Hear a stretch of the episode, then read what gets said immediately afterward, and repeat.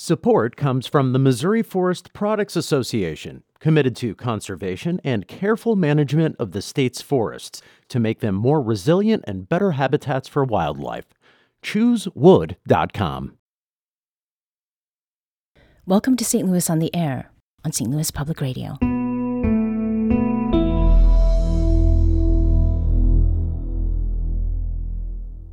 It actually starts off okay.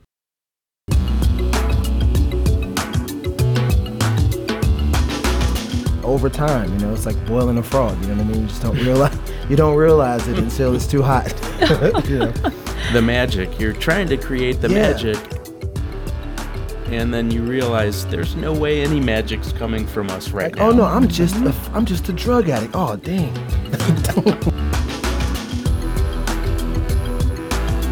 Was it for the art? Is that what you're thinking was? That was the lie. and you can begin to believe that you have to have the alcohol to be, be creative. Ken, what got into you? And I said, What do you mean? They said, You've never played this well before. Honestly, I feel like I have written some of the most deep, emotive stuff since then. I'm Elaine Cha.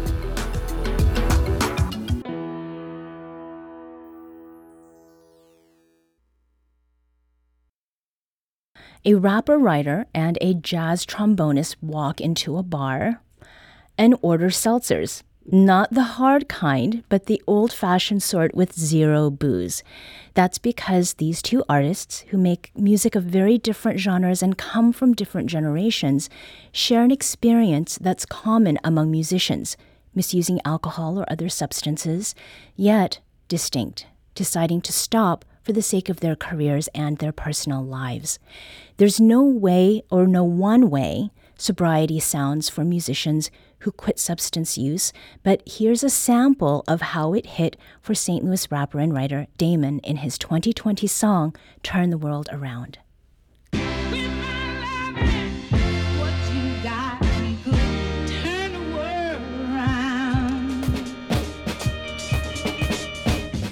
Movies where the villain's a cop and the superhero dealing with hard knocks. But so what? Like everything that you think you not, you might be with a singular plot twist. But so what? Don't believe that you lost shit. You know what? You go from heathen to boss quick, but slow up to forever last like a heavy bag. I be chilling while you killing for the feeling I already have. You've been a pretender, your image is dim and so listen. Your glow up is the best weapon to blow up. Admire everything better than yours, like a petty king ready for warpath. But so what? I got what you want, I promise. I'm not gonna front, I promise. Though let's go. I what they can't unlock, and I rock with you when I drop it. Though let's go. I got something they can't knock, and I got something they can't top it. Though let's go. We love it, but that's the folks. I'ma keep it 300. We extra though. Let's go. Can't be stopped, gotta get out the box. Can't be stopped, better get out the way. Can't be stopped, gotta get out the box. Can't be stopped, better get out the way. That's the first song writer and rapper Damon Murray, who goes by Damon, wrote as a sober artist. And he joins us today to talk about that ongoing journey. Damon, welcome and thank you for being here. Oh, thanks for having me. Now, you told us you didn't just hit rock bottom, that you were living rock bottom. Tell us where you were and what you were doing when you realized that that was happening. Hmm. Um, I wish it was like a movie moment, but it was more of like a succession of moments. I guess the closest thing was I was in LA and uh, I had just uh, finished doing some work and I was just in LA. Like I was just in this cheap motel getting high, like doing nothing, you know? And my publishing company hit me up about some job. I can't even remember what it was. I was so high. And so I had to go back to St. Louis. And I went back and met with my producer. We worked on a song, and I was in the process of doing that. And I just went home, and I had all these bottles that I had brought back with me from Los Angeles that I assumed I was going to drink at some point, and I still haven't. And I just remember sitting in my room, and there's this come down after two or three days of. I don't know if I should say what I was using on the air, but uh, it's a come down moment. My friend knows what I'm talking about, and I just remember thinking like, I'm going to kill myself if if this continues. Yeah. And so just I didn't want to die. Like it wasn't I wasn't suicidal. Right, just, right. You know, it just it's so it just takes over. It creeps in over time, you know. Well, when we think of living and dying as being like singular moments, but Right. it's stretched over time. As a working musician, Damon, how did you function at that at that level? Um, I mean, art, artistically, I function fine, but I think you make the sacrifice of not being a functioning human being. You know, it's really a lot like the movies. The one thing the movies get right right is the way addicts behave. I mean, movies get a lot of stuff wrong, but even even down to the script of like, I don't have a problem, everything's cool, Right. but just the isolation, mm-hmm. you know, the, the dishonesty, like no relationships with your family and friends. Really, it was just like, you know, you get a job or you get an idea, and that would become an excuse to go buy whatever you needed and you just spend time in the studio working. So as an artist, I mean, I was doing great and you know, people are like, "Man, where do you come up with this stuff?" And Yeah. then that feeds the dragon too, so it becomes secular. So you're like you're cutting off the people who might give you advice to do something better, you know, to maintain this flow and then other people that are in your life as a creative they don't do it on purpose, but they they're feeding your ego, mm-hmm. and so you're you're thinking you you think you're functioning at the highest right, level. You know, you really are, but you you know over time you it erodes, I guess. And why did you stay there as long as you did? Was it for the art? Is that what your thinking was? That was the lie.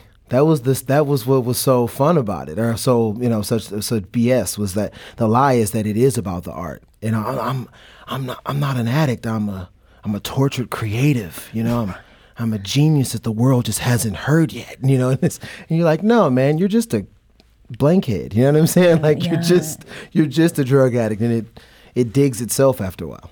Now, before we move further, we have Mm. another guest here on his own journey of making music as a sober artist, and that's John Covelli, a St. Louis trombonist and band leader of the Hard Bop Messengers. John, we're so glad you're here with us today. Thanks so much for having me. Now, hearing Damon describe his experience of not just hitting, but being rock bottom, did that uh, in any way remind you of what you went through, especially this uh, blackout story from 2013? Yes, absolutely.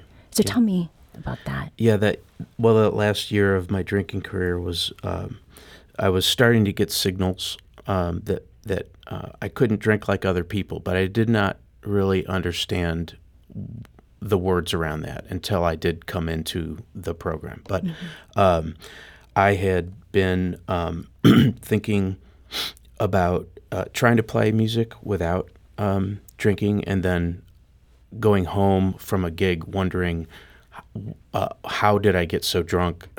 And what am I going to tell my wife? Because I had said I wasn't going to drink tonight. And so um, the the last few months were just met with lots of lying about it and not performing well but I really didn't understand uh, what uh, the impact was until that blackout. And what happened with that blackout? What, what is the story there? Well, the Cardinals were in the World Series, which means the band can't play until the game is over.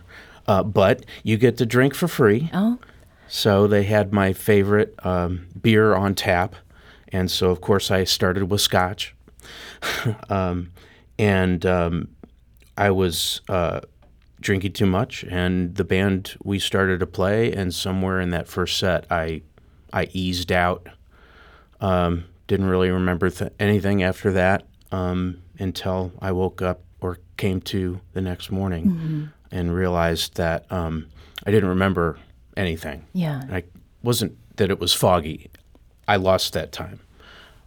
Uh, I had to ask people.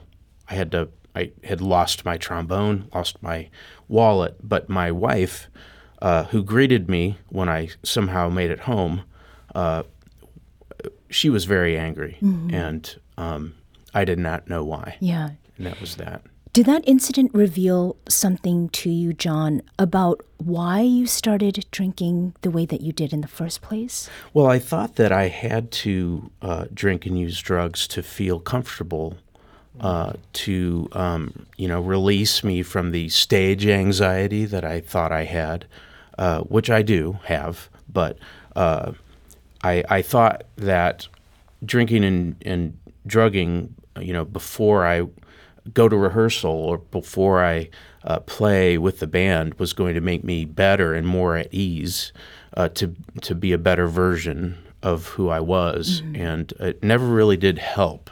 Uh, it only made things worse, and so coming away from that, I would think, why, um, why did I uh, do that? I didn't intend to do that, but there I was again, and I don't know how I got there. Right. So, Damon, you were nodding as uh, No, as no. John was talking.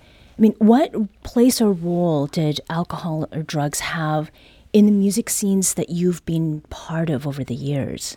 Oh wow! I mean, it's front and center. It's part of it. You know, I think it's gotten better in recent years. The younger generation, the kids younger than me, they seem to have a bit of a better grasp on it, which is so ironic because the music seems to be so much more obsessed with it, especially in hip hop. Mm. But I mean, yeah, it's just like you know, you smoke a little something before you. It's, it's the same thing John says. Smoke a little bit before you write, before you record. It's it's supposed to relax you. It's supposed to, you know, let you get loose. And and so much about recording, especially and live performance, is about the vibe and the energy. It's the intangible. So you're always searching for that that place, you know, balance. And it's just it's sneaky. It starts off. It actually starts off okay, and it's mm. just it over time, you know, it's like boiling a frog. You know what I mean? You just don't realize you don't realize it until it's too hot. you know? the magic. You're trying to create the Yeah. magic, and then you realize there's no way any magic's coming from us right Like, oh, now. oh no, I'm just a, mm-hmm. I'm just a drug addict. Oh dang. It's a very different place to be. Yeah. Now, each of you did see success as you know non-sober artists. So, I mean, people could assume that that use that it worked for you somehow, right? Especially as each of you were continuing to build your careers.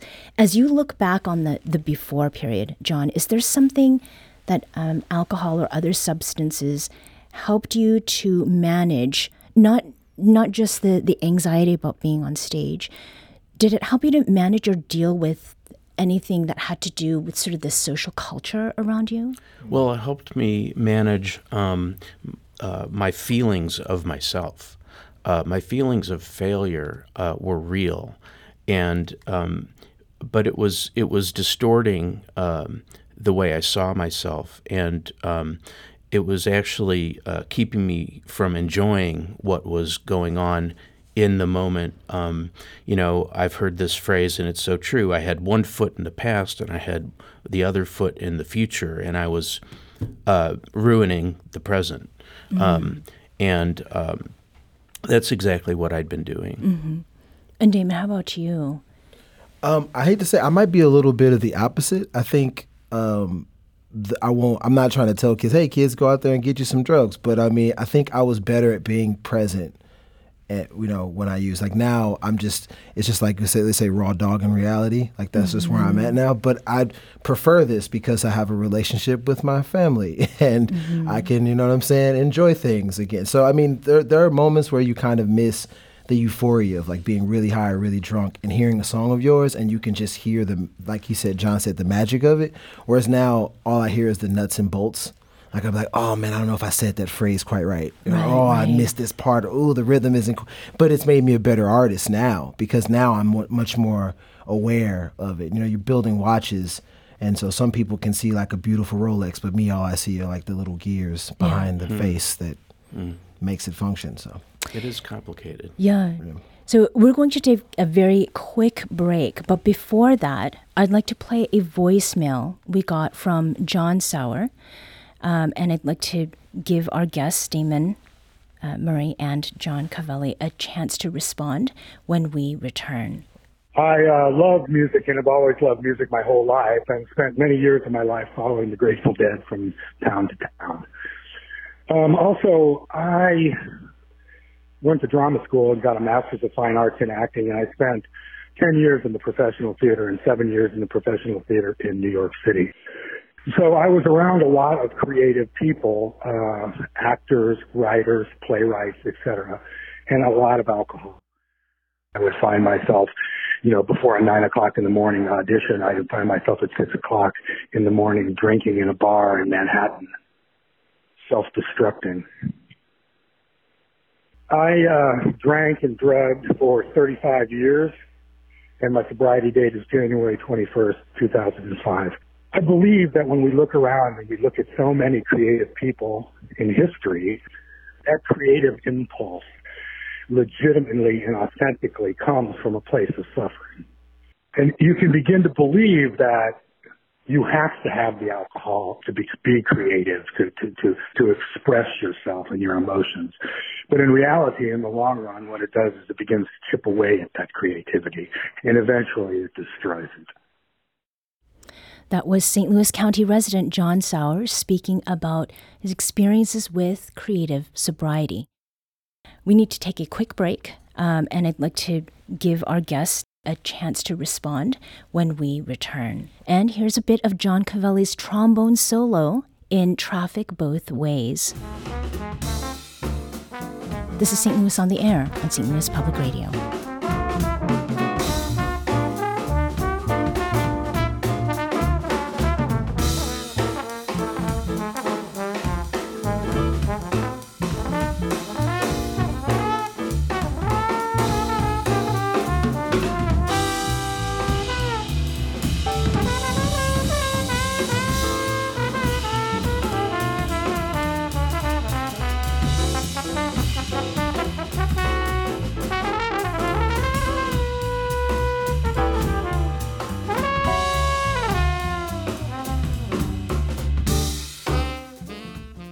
Welcome back.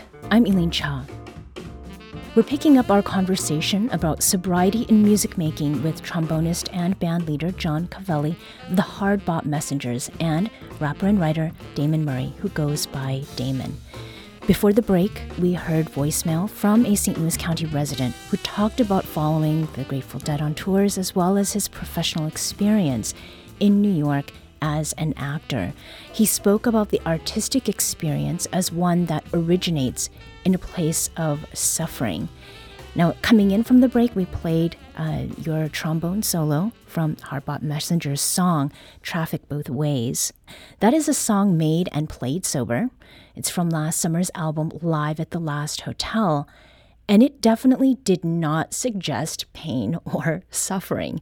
So, do you think that the caller, though, has a point about artistic expression and hardship?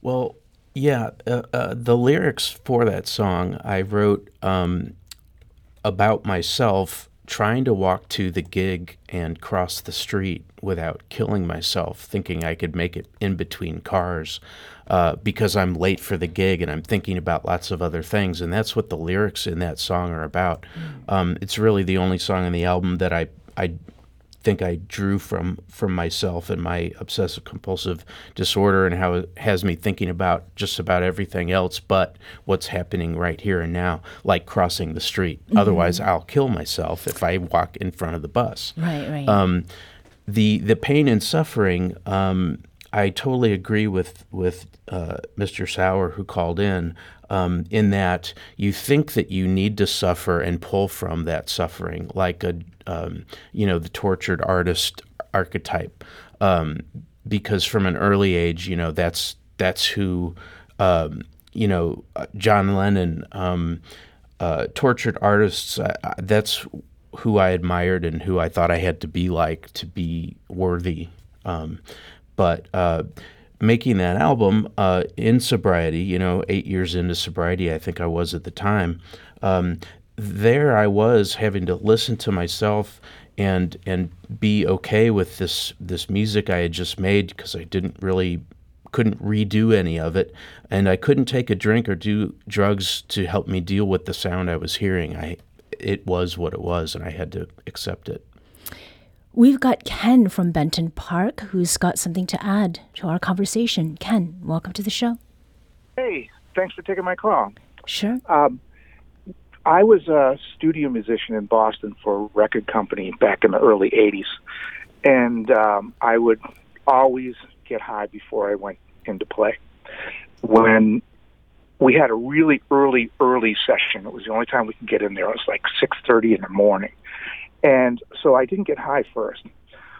Played what I was supposed to play, and both the producer and the engineer were staring at me through the window and I said, What's wrong? And I said, What do you mean? They said, You've never played this well before.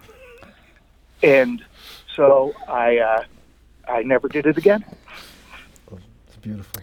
Well, and there, thank you for for sharing that. There is uh, some maybe uh, sheepish laughter of recognition coming from each of you. Mm. Damon, what elicited that response for you? I mean, just the song we played earlier, "Turn the World Around." Um, I remember um, I was in recovery. I was just at home with my family, and I couldn't walk.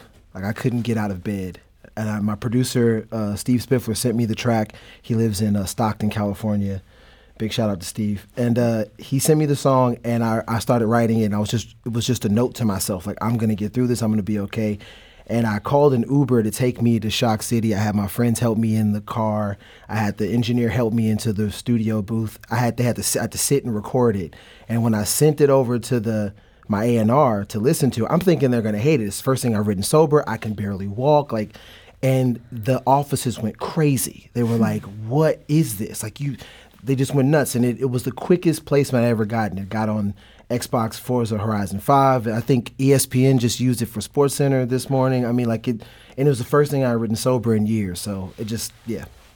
Big shout out to Ken. And John, this is this is bringing some things up for you, right? Um, it's okay, man. yeah, and this is all part of of journeys that you continue to be on. You know, John, you've said it's been eight years, but each day it must be. Uh, it's a, new day to to win, For but sure. there are perils as well, right? For sure. yeah. Yeah. So, when it comes to what you have just shared, Hmm. Damon, about "Turn the World Around," that that song is dope. Thank you. I, I lived in LA before I moved here. Used to go to like a Funky Sole, and it just it reminded me so much of um, a kind of exuberance that I always appreciated. Um, you know, and that song does not have any outstanding notes of darkness Right. at all. So, do you do you really think that it was sobriety that did that for your work? Um, I think technically yes, because just getting in the headspace of just like I don't think that the idea is about suffering. I think it's about overcoming the suffering. I think it's still all about joy at the end of it, but it's how do we derive the joy? Where, where does the joy come from? Like if you watch a movie, you don't want to just see the hero; he just wins at the beginning, and then you're just like, all right, so what's the rest of the two There's hours? nothing interesting There's about it nothing then. going on. Right. So I think what we're looking for is that that joy of like overcoming. And sometimes you just get trapped in the suffering, and then it becomes about suffering. But it's like John, your love for John Lennon was his his art in spite of his suffering. It wasn't like, oh, he, he dresses like a bum and he's just he's just awful, and that's, that's the end of it. It's like, but he makes this beautiful music in spite of the pain. Kurt Cobain's the same way. Tupac, you know, all of our favorites. Are, the- but mm-hmm. that's the joy of like the the beauty in it. So turn the world around is fun against the backdrop of like I can't walk. I don't know if I'm going to be any good without the drugs and alcohol. I'm scared crapless. You know what I'm saying? Like Yeah, that's yeah. that's where I think the where it comes from or the fun of it comes from. John, when you were talking earlier about your wife greeting you at the door, which you had to be told about after that blackout incident in 2013, um, she was there for you. She had your back. Um, and I can imagine that deciding to give up alcohol, um, that that might have done things to some of the relationships that you had with peers, with producers, you know, bandmates. Um, was there a, a disconnect and maybe a reconnect process with people in certain circles uh, that had to do with, with the music making that you were doing? For sure. Um, I, you know, I had to come to terms with who I was as a as a person and a musician.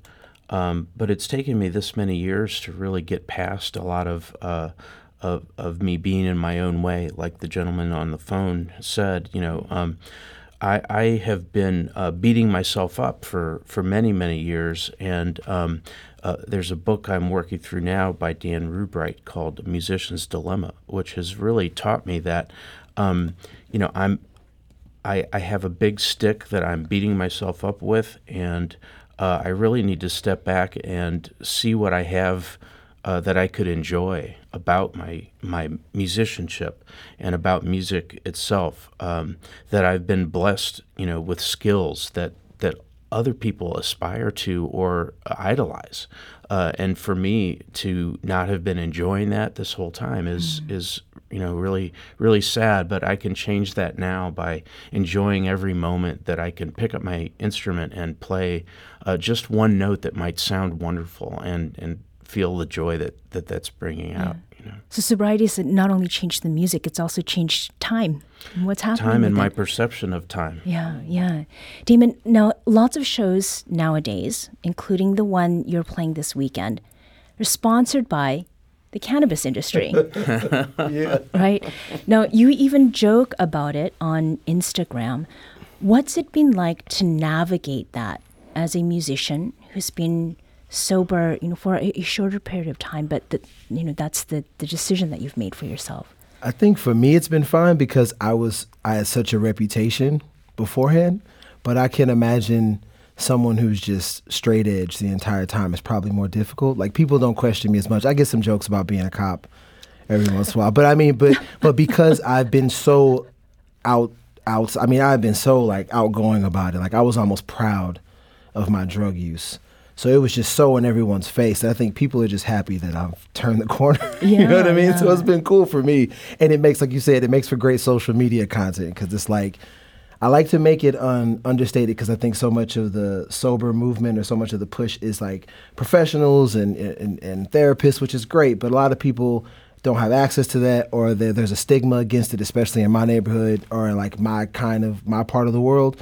So I just want to make it seem okay and then also give people like I don't know, someone to just I get a lot of DMs from people who want to get sober or want to turn that corner but don't quite know how and they just mm-hmm. want to have someone to talk to who's really just listening more than saying anything. Just like, "Oh yeah, I totally get you, bro." Yeah, You know, so for me it's I don't know, it's been kind of freeing, but I can imagine it's, it would be that experience is going to be different for every Mm-hmm. person. Right. I mean, we're looking at a very different uh, environment now Mm. because marijuana is legal in Yeah. many more places, and Yeah, it's not includes treated the stigma isn't quite the same. It's yeah. not quite the same.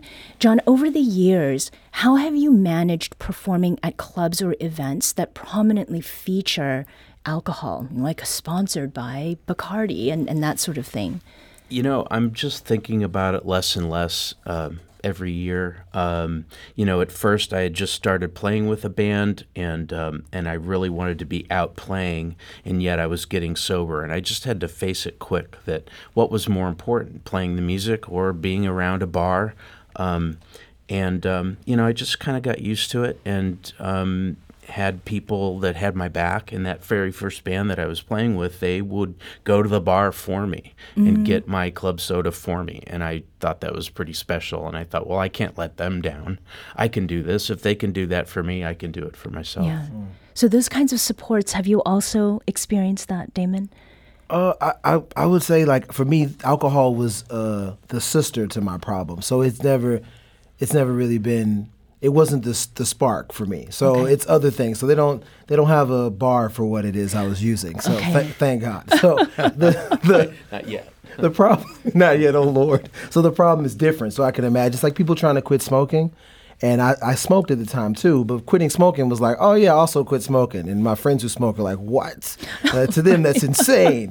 But it was like nah bro that was just like that was there. It was an aperitif. You know what i mean? Like that wasn't you know what I mean? So for me, it's been like the experience has been vastly different. So I, yeah, but I mean, you know, people have been really supportive because once you, you kind of, especially because rap is so competitive, that the people who want to see you do bad, you're not friends with them anyway because Yeah. they they make it known they hate your guts and they talk bad about you. So you're not really around them. So Okay. so the rest of the crew, yeah, they're just as long as you're, you know, what I'm saying doing right by yourself. I have also noticed that my lack of use has softened other people around me. Like they, it's it's kind of like a rising tide lifts all boats, but in the opposite direction. So the less booze I'm drinking, then these people are like, all right, well, I'm not gonna drink today either. Then, and then next thing you know, you know, we're all not drinking. Yeah, day, yeah. so.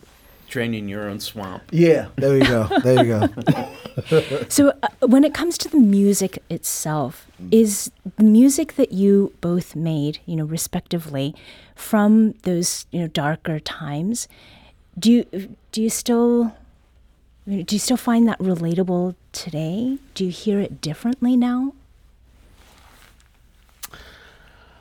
The music that I played once, uh, it sounds just as bad as uh, as as it ever has, and um, but I knew it was bad then too, um, Yeah. because I was super critical of my own self. Um, and um, there's there's a book that I have, uh, the book that a substitute would read um, in one of the bands that I played with, uh, and there was a note on one page of a song that said, "If you're subbing for John, then you know that um, you know by this time uh, he'd be really drunk, and hopefully you aren't." It was really written in the book, Wow, okay. so like people around me knew that uh, there was a better version of me out there somewhere. Well, I hope that we get a chance to hear even more of this music as your journeys continue. Um, and we're really glad that you came in today. Damon's new single, Make It Make Sense, is streaming on all platforms. You can see him this weekend on the lineup with Styles P at Red Flag this Saturday, March 11th. Damon, thank you for being with us. Thank you. I'm way up so I can't hear. That's a flex. I stay up while they stay there. That's a bet. I'm outside, ain't got time for you. No, you online, you gon' lie to the readers. I don't play the sideline like reporters. It's okay, you gon' die full of ether. So drink up, place with the illness. Made them pass out out of space in the building. When I black out, I'ma break your civilians. Live I back down till I make me a million. John Cavelli plays trombone with his band Hard Bop Messengers. They're playing a show of all Grateful Dead music on Friday, April 7th at Blue Strawberry. John, thanks too for being here. Thank you so much. Before we go, the famous saxophonist Wayne Shorter died in Los Angeles last week at the age of 86. The 12 time Grammy Award winner played alongside other legends, including Miles Davis, Carlos Santana, and Herbie Hancock. He died surrounded by his family on Thursday. As it happens, John Cavelli has an album of all Wayne Shorter tunes called Wayne Shorter Tribute. So here's John playing a trio version of the Hard Bop Messengers, sending us out with the shorter standard Infant Eyes. More reporting from the St. Louis on the Air team is available at stlonair.show. Be sure never to miss a conversation by subscribing to our podcast. You can find St. Louis on the Air on Google Podcasts, Spotify, Stitcher, and Apple Podcasts on the App Store. St. Louis on the Air is a production of St. Louis Public Radio. Thank you all for listening today. I'm Elaine Cha. Wrote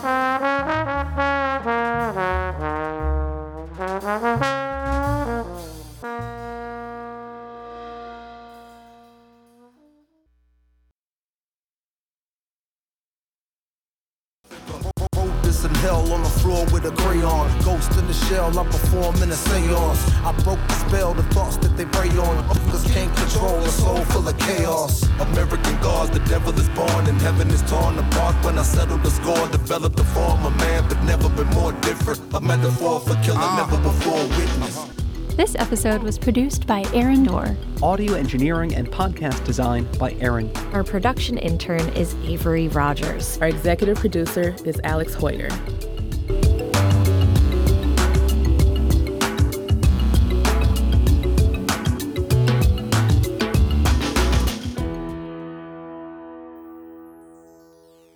St. Louis on the Air is a production of St. Louis Public Radio.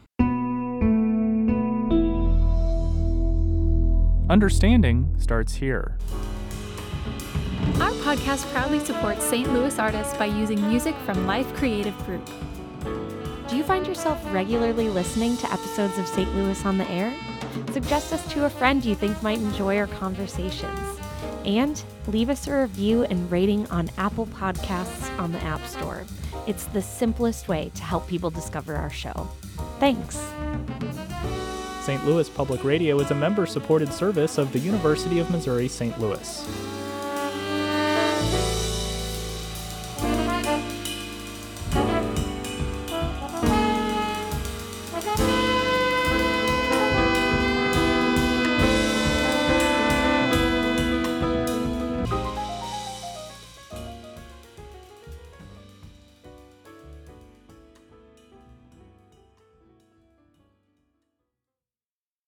Support comes from the Missouri Forest Products Association.